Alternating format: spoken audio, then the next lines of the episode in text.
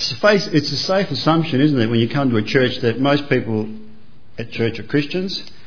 And if you make that assumption, it would be a safe assumption that a lot of people, those people went to Sunday school, correct? I'm just wondering if in your mind just now, have a think of your favourite Old Testament Sunday school story. Quick think. Okay. Simon the leper probably didn't, didn't rate a mention, did it? But I used to love teaching that to my Sunday school kids. One of my favourite stories, you know, the, the walls of Jericho. You know, that story, it was a great story to teach those kids. And, you know, Samson was a great story, you know, with the pillars. And then David and Goliath was really good. And, you know, if you're into dramatising or the uh, you know being you know, a good actor, which I'm not, but the Naaman the leper is a great story to tell anybody because you can really dramatise it, really can. We're not going to do that today. I know you're disappointed, I know, but we're not going to do that. We're going to look at Naaman and look at not the actual event and the bits leading up to it in any great depth. We're just going to skim over those things. We're going to look at his conversion. Look at his conversion. We're going to talk a bit about that together. But before we do that, can we read the actual story? Second Kings chapter five, verses one to nineteen. It's on page three sixty-two of the Pew Bible.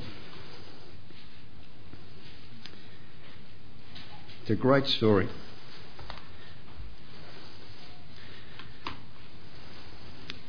Second Kings chapter five verse one. Now Naaman was a commander of the army of the kings of Aram. He was a great man in the sight of his master and a highly regarded and highly regarded because through him the Lord had given victory to Aram. He was a valiant soldier, but he had leprosy. Now bands from Aram had gone out and taken captive a young girl from Israel, and she served Naaman's wife. She said to her mistress, "If only my master would see the prophet who is in Samaria, he would cure him of his leprosy." Now Naaman went to his master and told him what the girl from Israel had said. "By all means go," the king of Aram replied. "I will send a letter to the king of Israel." So Naaman left, taking with him ten talents of silver, six thousand shekels of gold, and ten sets of clothing. The letter that he took to the king of Israel read, "With this letter I am sending my servant Naaman to you, so that you may cure him of his leprosy." As soon as the king read the letter, he tore his robes and said, "Am I God? Can I kill and bring back to life? Why does this fellow send someone to me to be cured of his leprosy? See how he is trying to pick a quarrel with me." When Elisha, the man of God, heard the king of Israel had torn his robes, he sent him this message: "Why have you torn your robes? Have the man come to me, and he will know that there is a prophet in Israel." So Naaman went with his horses and chariots and stopped at the door of Elisha's house. Elisha sent a messenger to him, "Go wash yourself seven times in the Jordan, and your flesh will be restored and you will be cleansed." But Naaman went away angry, and he said, "I thought that he would surely come out to me, stand and call on the name of his God, and wave his hand over the spot and cure me of my leprosy. Are not Abana and Pharpar, rivers of Damascus, better than the waters of Israel? Couldn't I wash in them and be cleansed?" So he turned and went off in a rage. Naaman's servants went to him and said, "My father, if the prophet had have told you to do some great thing, wouldn't you have done it? How much more then when he tells you, 'Wash and be cleansed'?" So Naaman, so he went down and dipped himself in the Jordan seven times, as the man of God had told him, and his flesh was restored and became clean like that of a young boy. Then Naaman and all his attendants went back to the man of God. He stood before him and said, "Now I know that there is no God in all of the world except in Israel. Please accept my gift from your servant." The prophet answered, "As surely as the Lord lives, whom I serve, I will not accept a thing." And even though Naaman urged him, he refused. "If you will not," said Naaman, "please let me, your servant, sorry, please let me, your servant, be given as much earth as a pair of mules will carry, for your servant will never again make burnt offerings and sacrifices to any other god but the Lord. But may the Lord forgive your servant for this one thing: when my master enters the temple of Rimmon to bow down, and he leans on my arm and I bow there also, when I bow down in the temple of Rimmon, may the Lord forgive your servants for this. Go in peace," Elisha said. After Naaman, sorry, that's it, yep, that's it. Right, don't want to read the rest. So that's the story of Naaman. I don't know if you were picturing it in your mind, but uh, it's a great story. There's another little verse that I'd like to read to you in, in Luke. There's no need to turn to it. You know, it's interesting what people think about the Old Testament. A lot of people don't give it much thought. A lot of people think it's out of date. But there's a little verse in Luke chapter four. The Lord was trying to tell the people of Israel something, and he told them some things about himself and being sent from God, and he used two two historical events in the nation of Israel, things that they knew, facts, not just a story, not a tale, not a myth, facts. And this is what he said in uh, Luke chapter four verse twenty-seven. "And there was a man in Israel with leprosy in that time of Elisha the prophet, yet no one no one of them was cleansed, only Naaman the Syrian." He was telling them that there was lots and lots of people with leprosy. In fact, throughout of, throughout the, the history of Israel, nobody ever was cured of leprosy apart from Naaman. Not a story, a fact, something that God did to prove a point. So, and, and uh, there's a little disclaimer on this message. I, all, you know, all day yesterday, all morning this morning, I'm going, Elisha, Elisha, Elisha, Elisha. I have this problem. I know you think I have many problems, but this one problem I have, I get Elisha and Elijah mixed up. I really, I, I, I, as hard as I try to work out who they are, I know who they are, but in preaching I get them muddled up. So if you hear the, the name Elijah at any time while I'm preaching, think Elisha, please, all right? And forgive me. All right, good. So, con- I'd like to talk about conversion. All right. Conversion. Because this is what this story is really about. Conversion. What is conversion? Not a not a word that we use a lot of, not even in churches these days. When you look it up in the dictionary, it means a change in character, form or function. And when that meaning is applied to a person, it means this: a change of attitude, emotion or viewpoint from one of indifference or disbelief or antagonism to one of acceptance, faith, or, enthous- or enthusiastic support. And in the dictionary that I was using, it, it said especially such as a change in a person's religion. I thought that was interesting. So that's what conversion means in the dictionary. So are you clear about that?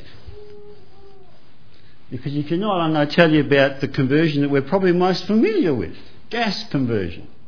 All right? Now that's pretty relevant. You know, the government gave us uh, uh, a rebate for changing our cars over to gas a few years back, and uh, you know, there's been a lot in the news about that. Gas conversion is probably the most familiar thing that we, we know, and while it's not a perfect example or an analogy, it's pretty good, I think. I'll explain to you why.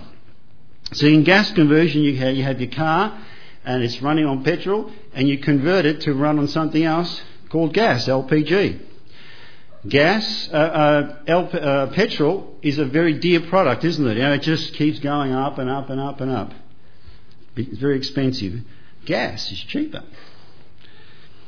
Now, I promised the guy that I got all this information from that I would plug his business, Smithy's Gas Conversion. He told me this, all right? He told me this. He's a Christian, by the way. He told me this. Petrol, high carbon emissions. Very, you know, relevant point. G- uh, gas, low carbon emissions. Interesting, isn't it?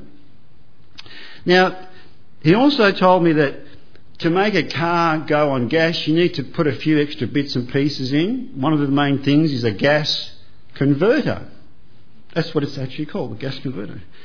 And, and it regulates things like pressure, and it vaporizes, and it's a regulator, and he explained it all, but it was too technical for me.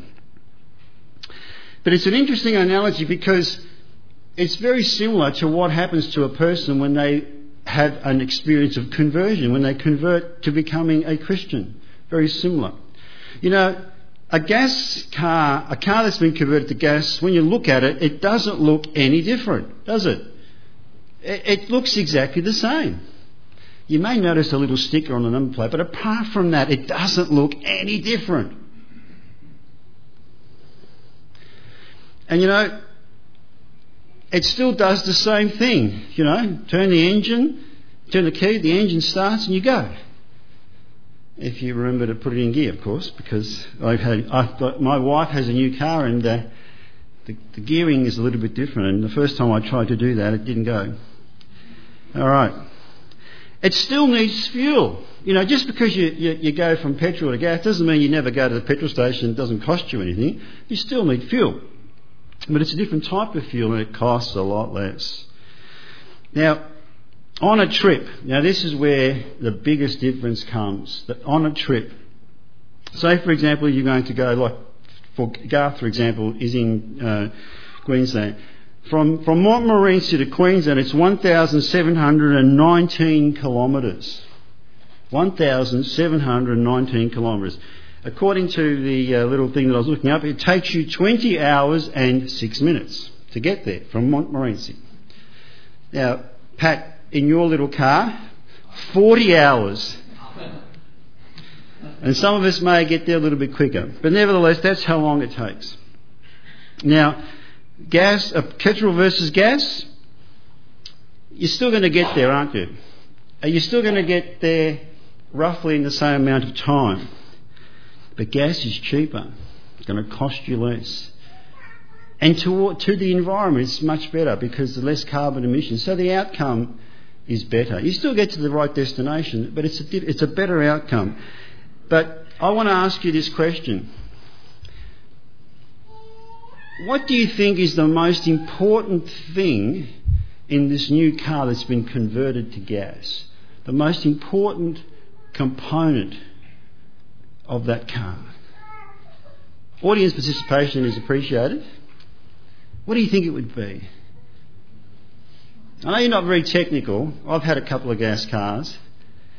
Anyone got a gas car? Gas car? All right. What's, what do you reckon the most important thing to remember about a gas car is? To remember about it? Yeah. Fuel in it? Still put fuel in it? Yeah, yeah. That's it. The switch. The switch. In the gas conversion, the most important thing is the switch. Now, what you, you, you say, what switch, Raph? What switch? Right? All those things are true. But in a gas car, you know, on the dash or underneath, well, somewhere, you know, there's this little switch that goes from petrol to gas. Do you know how frustrating it is to have a gas car? You know, most cars, I don't know if it's still still true now with more modern technology, most gas cars you have to start them on petrol. Well, they don't start very well. And if you take off on petrol and, you know, you get taken up with what's on the radio or watching the thing, you forget to switch the switch. and you're driving along thinking, I'm saving heaps of money, and you drive past, ha ha ha, look, one dollar thirty-six for petrol, ha ha, and you get to where you're supposed to go and you look down and you realise, I've driven there in pe- on petrol, I haven't saved anything.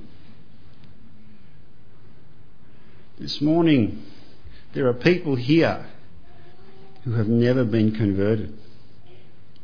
That's bad. It's a bad thing.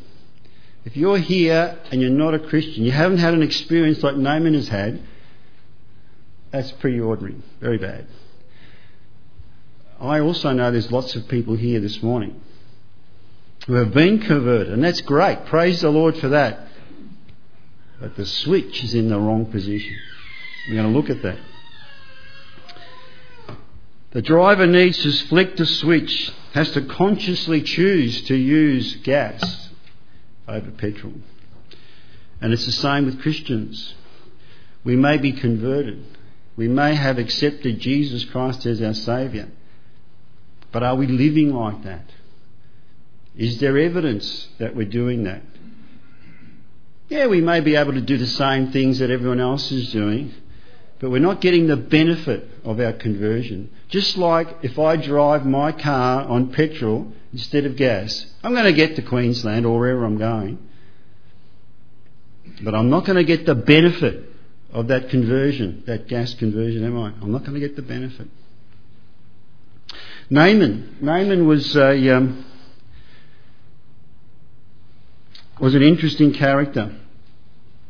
He starts off a proud, strong, notable uh, warrior, a valiant man, they said, and, and he's very well respected and, and appreciated by his king. Obviously had won many battles for the king, gained a lot of territory, treasure for the, for the treasury and stuff like that. An important man, but he had leprosy. You can read his, the account here, a very brief account, and you get the impression that he's a very arrogant man, has a, has a temper problem, doesn't he? He gets angry. He's proud. He has he has he has issues, and he comes from a from a country where where their their religion is is ceremonial. You know, they have they have different things to do, and it's it's you know like. Uh, they have maybe sort, sort types of priests, special temples, idols, and all sorts of things. That's the sort of man he is. But after he has his encounter with Elisha, he's converted. And six things we notice, six things in Naaman's life have been transformed. And that's what the word transform means up there. To change in condition, nature, character. And again, I was very interested in that dictionary definition. It actually said to convert. So when something is transformed, it's converted from one thing to another, whether it's thought, deed, character, whatever it might be. So as we look at Naaman's life, what we know of it here in this passage, I hope you still have it open there with you, because we're going to look at some interesting little uh, sentences and words in that uh, passage. The first thing that we notice is that Naaman's behaviour changes, doesn't it? The very first thing. Sometimes, and this happened to me when I became a Christian, when I was first converted, you know, you go and tell your mates, you know, I'm a Christian now. Yeah, what does that mean, mate? I thought you were always, aren't you Roman Catholic? Yeah, yeah, no, I, it was, yeah, I was, but I, I'm, a, I'm now a Christian. I'm a born-again Christian. I thought that would explain it to them. And, you know, they didn't get it. Probably because I couldn't explain it really well. And, that, and sometimes it's hard, isn't it, to, to explain to someone else your conversion experience in words, isn't it? Especially when, you fir- when it first happens. When you're, when you're a new Christian. But you know, my mates, it took them probably not even a week to realise that I was different. I wasn't the same. My behaviour had changed straight away. I smoked, I stopped smoking. It wasn't easy, but I did it. Saturday night, well, that was an interesting thing because most Saturday nights we went to the pub, Brown's, on the corner of Sydney Road and Bell Street. Spent a lot of time in there. Didn't go Saturday night. Straight away, they knew I was different. So, so a conversion experience should change a person's behaviour. It did with Naaman, didn't it? Where was all that pride? Where was all that arrogance that we read about at the start of that little passage? Where was that anger because the prophet didn't come out and see me? It's gone. It wasn't really washed away in the River Jordan, you know. It's gone. Have a look at chapter five, verse eleven there. But Naaman went away angry and said, I thought that he should surely come out to me and stand and call upon the name of his God, his God, and wave his hand over the, the, the spot. The man was angry. You go over to, to a couple of verses there, verse uh, fif, uh, was it fifteen? And, it, and you see there, he says, he goes and with all his attendants, he stood before him and said, now I know, you know, that there's no other God in all the world except in Israel. There was no anger there, was there? There was humility. There was appreciation. There was a realisation. Something had changed. He also returns to give thanks, doesn't he? You know, you know, it's approximately sixty kilometres from the River Jordan to where they believe this place where Elisha was living at the time. sixty kilometres. You know, in a chariot, that takes a while. In fact, they reckon that it's not even... He would have to have gone out of his way. He could have gone back to Syria, uh, uh, Syria by a different route from Jordan, and it would have been, you know, a better option. But he didn't. He went back to see this man, Elisha. He was thankful. You know, he had an appreciation of what had happened to him. You know, he came with, with gold and clothing and all this stuff to give to the king in the hope that he would be cured. And his behaviour tells us that, you know, he had a different appreciation of what, what had happened to him. And he wanted to offer the gift to Elisha, didn't he? He said, oh, would you take... He said, no, no, no, I won't take anything. The other thing that we noticed about... And this would have been difficult, I think, for a man like Naaman, because it's difficult for a man like me and most of us. He had to admit that he was wrong. It says there that he went to this man, Elisha's house, with all of his attendants, and he admitted his error. You know, he's, he said he said at the start there, didn't he? He said, I thought, I thought the, the prophet would come out and do these things. He also thought that if he went and saw the king, it would be the right thing to do to cure him of his leprosy. He thought that if he brought a lot of a lot of gifts, you know, inducements to the king, it would be a good thing. But he was wrong, wasn't he? He was wrong. It took his, his servants to point out to him. Now, you know, you know, you know. This is how we know that Naaman was arrogant and a proud man. He said, "Now, now, if he had said to you, Naaman, go out and slay all these people, or take that city, or you know, do some mighty deed, you would have done it, wouldn't you?" And Naaman would have thought, "Yeah, I would have done that. I, I can do that."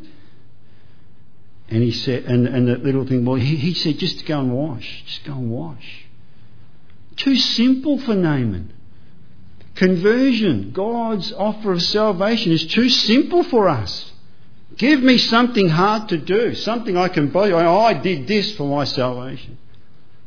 That's not what God says. Trust in my Son, Jesus Christ, and you will be saved. Too simple. You know, the part about Naaman that I love telling the kids, I love, I love you know, the kids are sitting, watching, listen to the story, and I say, you know, Naaman, he went down to the to the River Jordan, and he went in, and and and, uh, and he dipped down once, and he got up, and no, it hadn't gone. And he dipped down the second time, and it still hadn't washed, and he probably rubbed it, and still didn't go away. And he probably said, I say to the kids, he probably said to the said, look, it's not working. And his servants on the shore would have said, but the, the prophet said seven times, keep doing it. You know, and he went down the fourth time and the fifth time and, he, and nothing is happening. You know, the kids are all, oh, love it. I love telling this story to the kids. If you're a Sunday school teacher, tell them this story. It's great. And then you say, you know, and then he went down the seventh time. And guess what happened? Oh, yeah, he came up and it was gone. A simple thing. But it requires obedience, doesn't it? Not four times, not five times, not even six, but seven times.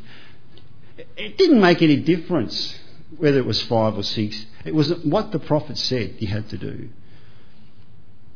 It's what God asks us to do to be saved is what's important. And he asks us to trust his son. Only his son, nothing else. That's conversion. I've lost my. Uh, here we go. Wait a minute. Here it is. Oh, where is it? Here it is. Found it. Technology. Eh? The second thing that changes is our is our behavior, uh, is our relationship with God.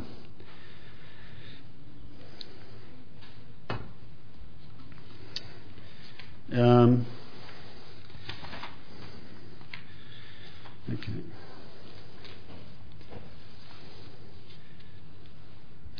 There was no relationship with God as far as Naaman was concerned. He had other gods, didn't he? He had gods back in Syria, and you get this idea from that little phrase that he talks when he when he is venting to his uh, entourage. He said, "I would have expected this man to come and call upon the na- the Lord."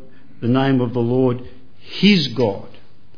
So there was no relationship between this God and Naaman. If you're not a Christian, you do not have a relationship with the Almighty God. You don't have one.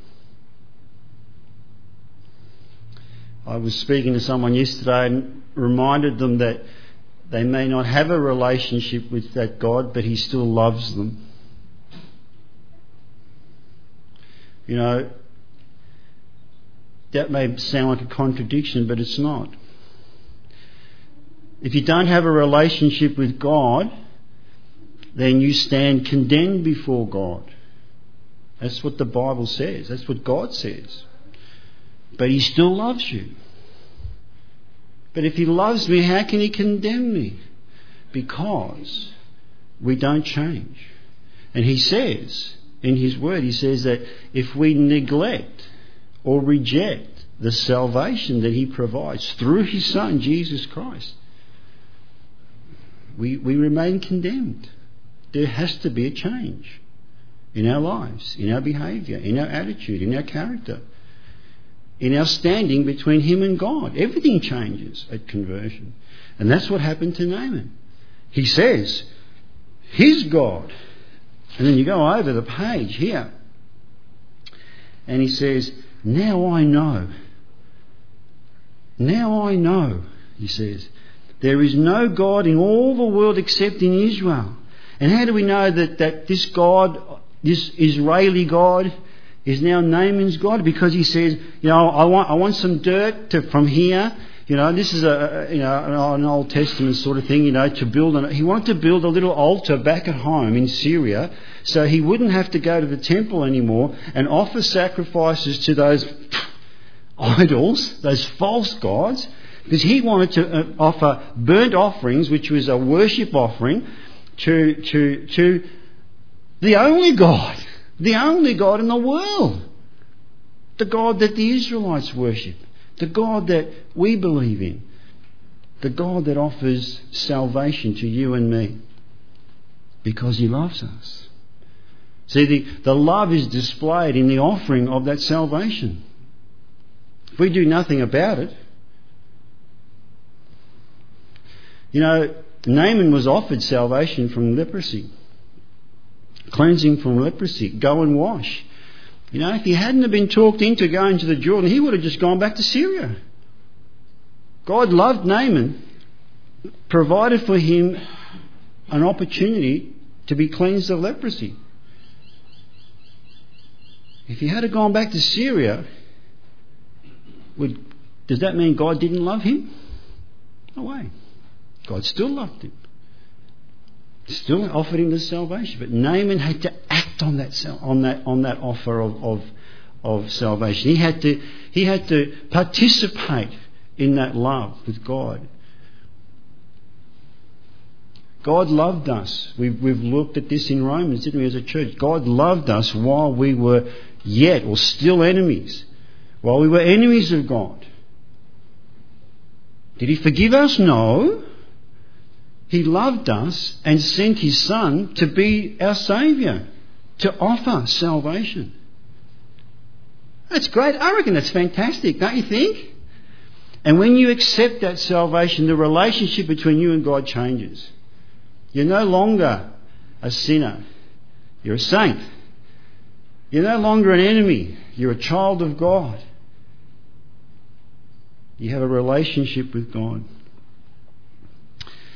You know, I, I love that those two little phrases. One in one in verse uh, eleven, I thought, and then in verse fifteen, I know. You know, that's us, isn't it? We think that God's like this, and we want to worship Him like that, and this is how I'm going to get to heaven. That's how we think. Naaman had an experience, didn't he? He knew. He knew that God was unique. This God of Israel is unique.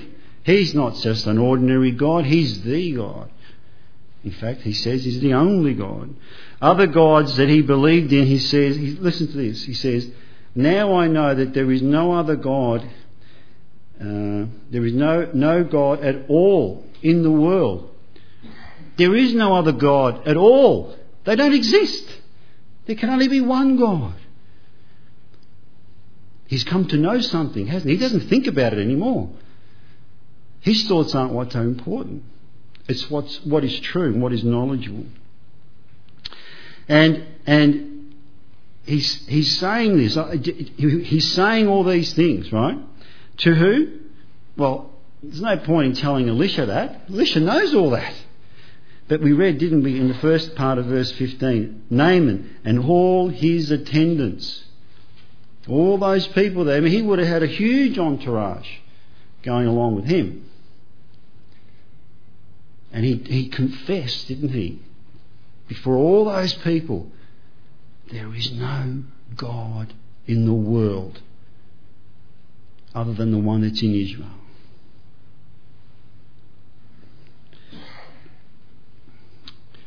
The third thing, I have to hurry because the time's running out. I've got to get through six of them.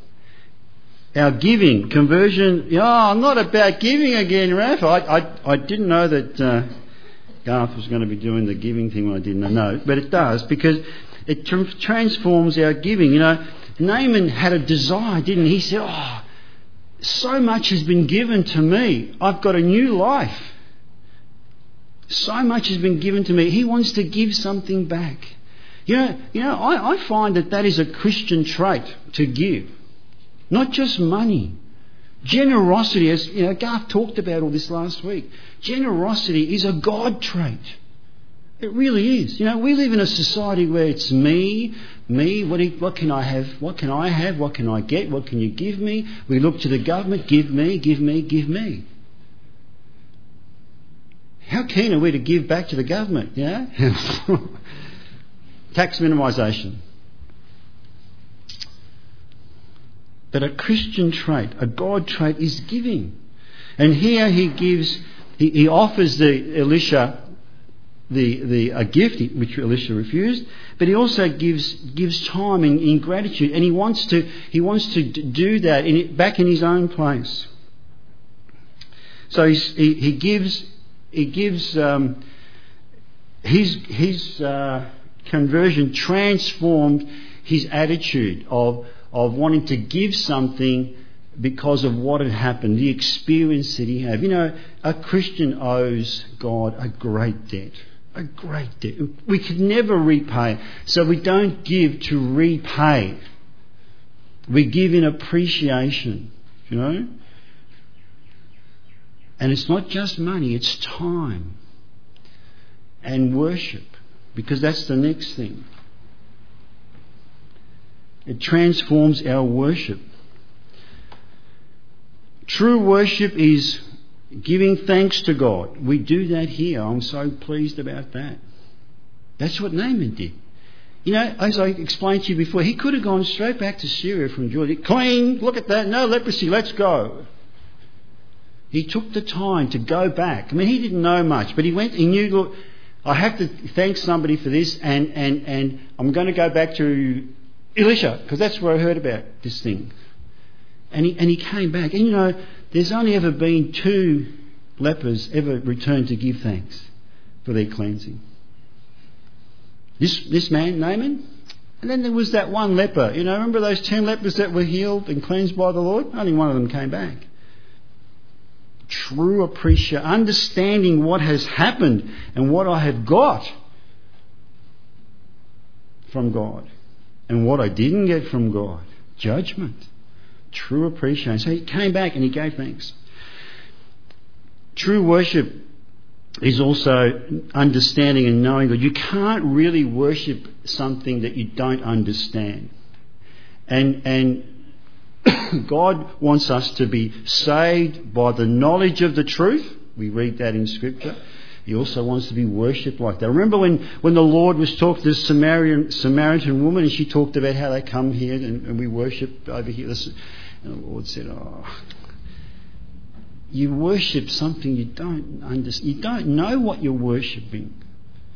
That's not what God wants. He wants us to, to know him. He wants us to be understood. And you remember when when when when Paul went to Mars Hill in Athens, and he said to them, oh, here's a God that you're worshipping. You don't even know him. Let me tell you about him.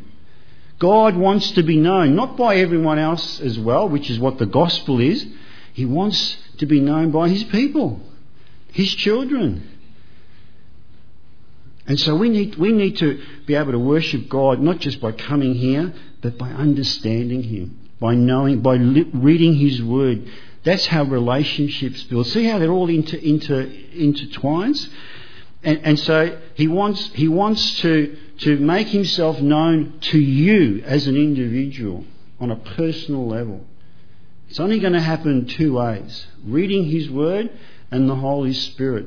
And the Holy Spirit uses the word of God to teach us about God. So if you... So studying God's word, reading it, and, and I know it's hard to read, I know. It interferes with T V watching and sport and sleeping. But God, the, excuse me, the, the, God, the word of God reveals to us, excuse me, who God is. You're not going to find out any other way. And that's what the Holy Spirit uses to teach us about God. So if you're reading or studying, going to home groups, Bible studies, whatever it is, it's an act of worship. Did you realise that? You just went, you were just going thinking, I'm just going to go and learn something here. It's also an act of worship.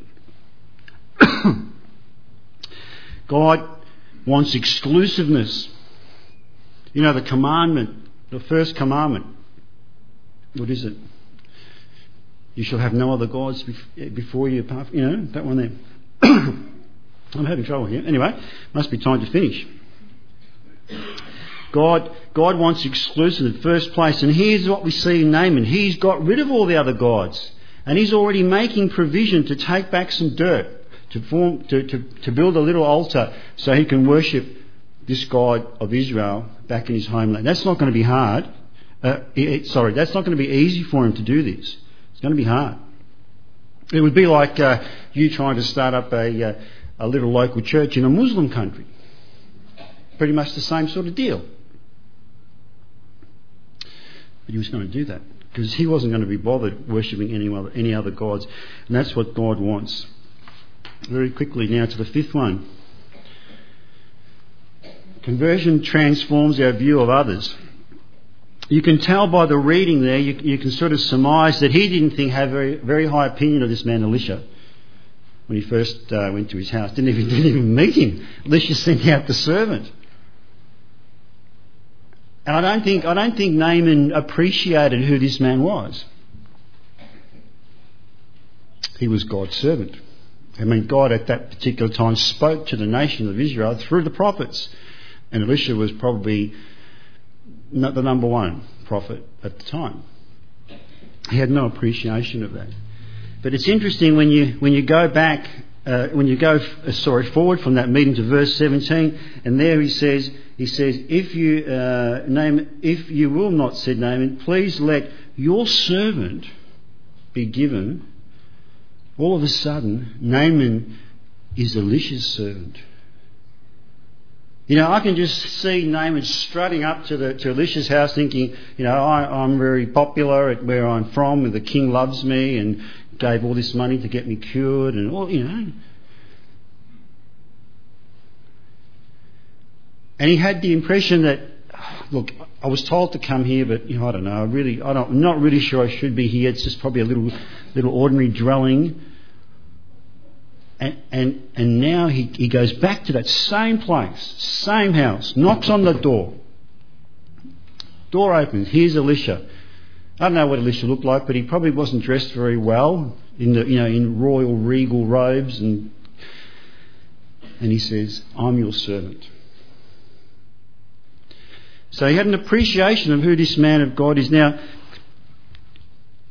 one of the things that should happen to us as Christians is that we should have an appreciation of other Christians, especially other Christians who are experienced and have knowledge of God's word and Christian life and things like that. That's what Elisha represents.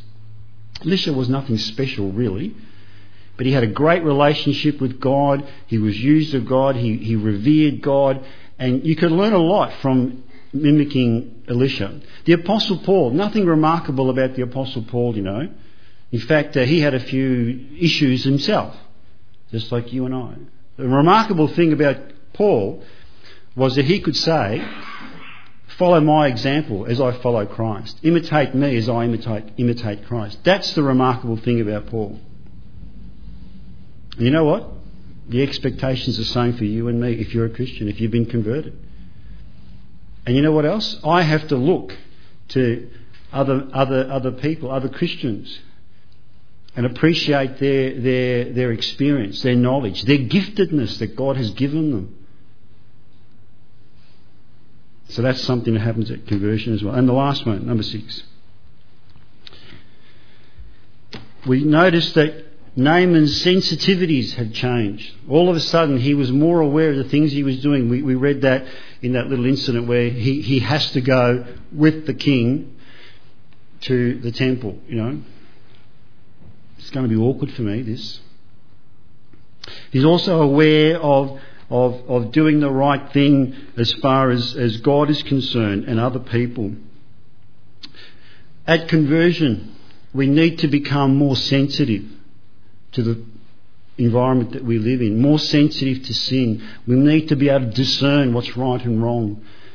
And it does happen because we have the Holy Spirit in us. That's like the converter in the car engine. It's the thing that changes the fuel and vaporizes and does all those magic things. We need to become more sensitive. It's a sign of being truly converted. Now, another thing that we looked at in Romans chapter twelve, verse two, a few weeks back. A little verse there. Do not be conformed any longer to the pattern of this world, but be transformed. There's that word, transformed. By the renewing of your mind.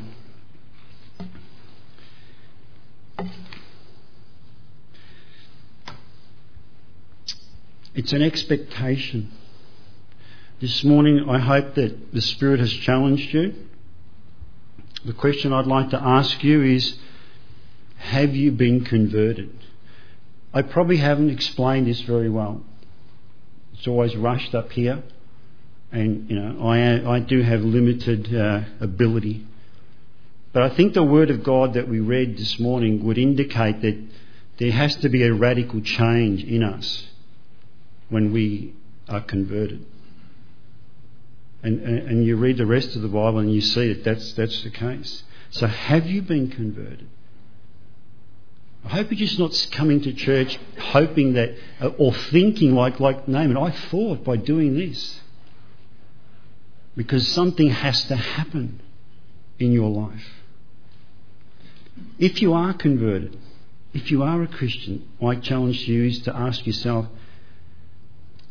have you flicked the switch?